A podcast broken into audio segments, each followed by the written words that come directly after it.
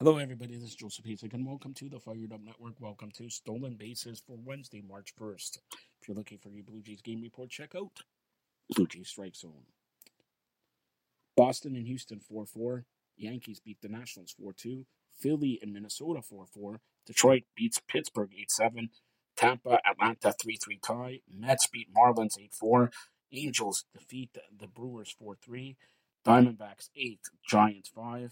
Guardians 9, Chicago White Sox 6, and 7, the Dodgers beat Texas 4-2. Oakland and Cincinnati play football 14-14 tie.